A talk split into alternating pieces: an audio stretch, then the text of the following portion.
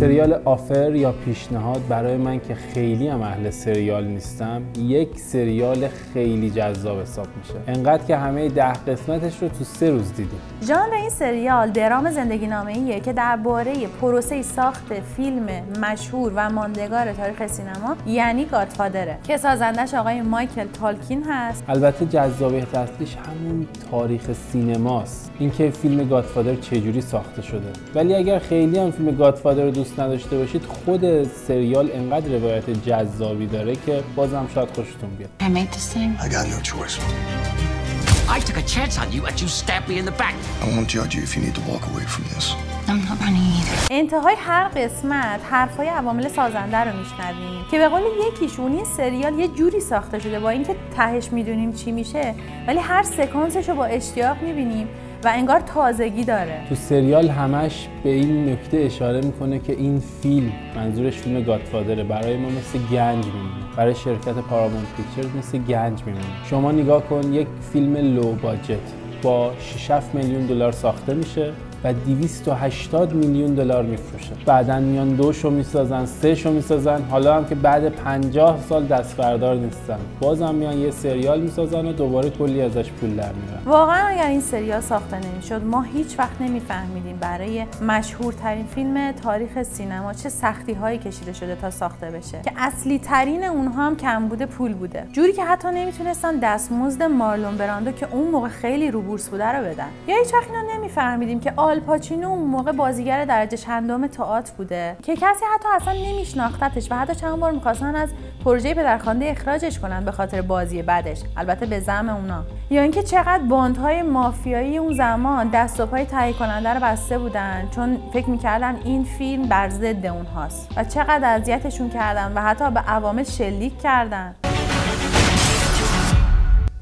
I believe in America.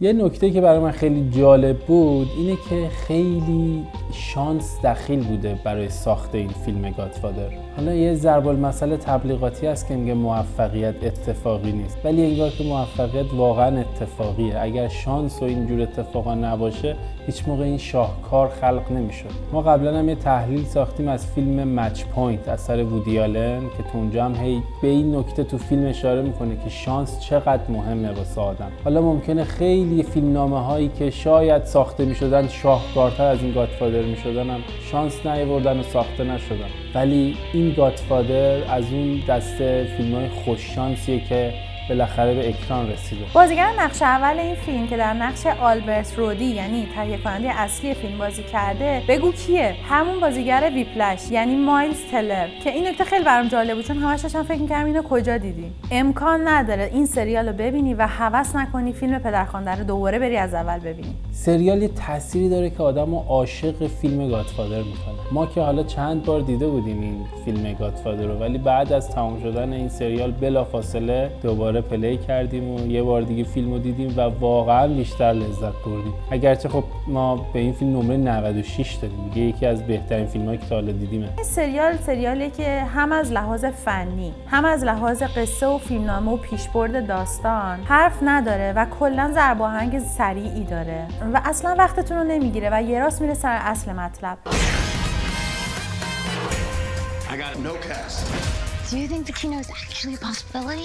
Cut it! تو فیلم نشون میده که یک تیم خلاق و کاربلده که می‌تونه یک شاهکار خلق کنه. و می‌بینیم که حالا توی آخر سریال تهیه کننده آلبرت رودی از تیم جدا میشه و قشنگ اثرش توی نسخه بعدی گادفادر دیده میشه که اصلا به جذابیت قسمت یکش نیستش این دوستش. حالا چرا آفر؟ چرا پیشنهاد باشه اسم این سریال؟ یه دیالوگ معروفی تو فیلم هست که مارلون براندو و مایکل تکرارش می‌کنن. پیشنهادی بهشون میدم که نتونن ردش کنن. اسم سریال از این دیالوگ گرفته شده. کلا تو سریال سعی کرده از دیالوگای فیلم استفاده کنه.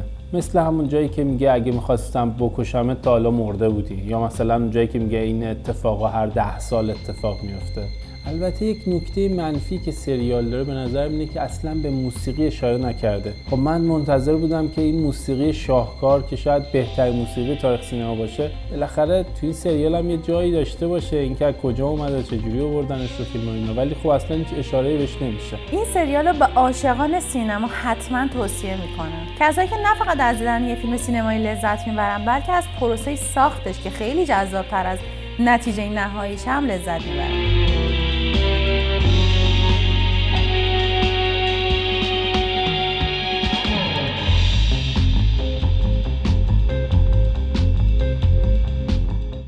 برای مشاهده این پادکست به صورت ویدیویی به آیدی یوتیوب ما سوفیلم و یا آیدی اینستاگرام ما سوفی underline couple مراجعه کنید.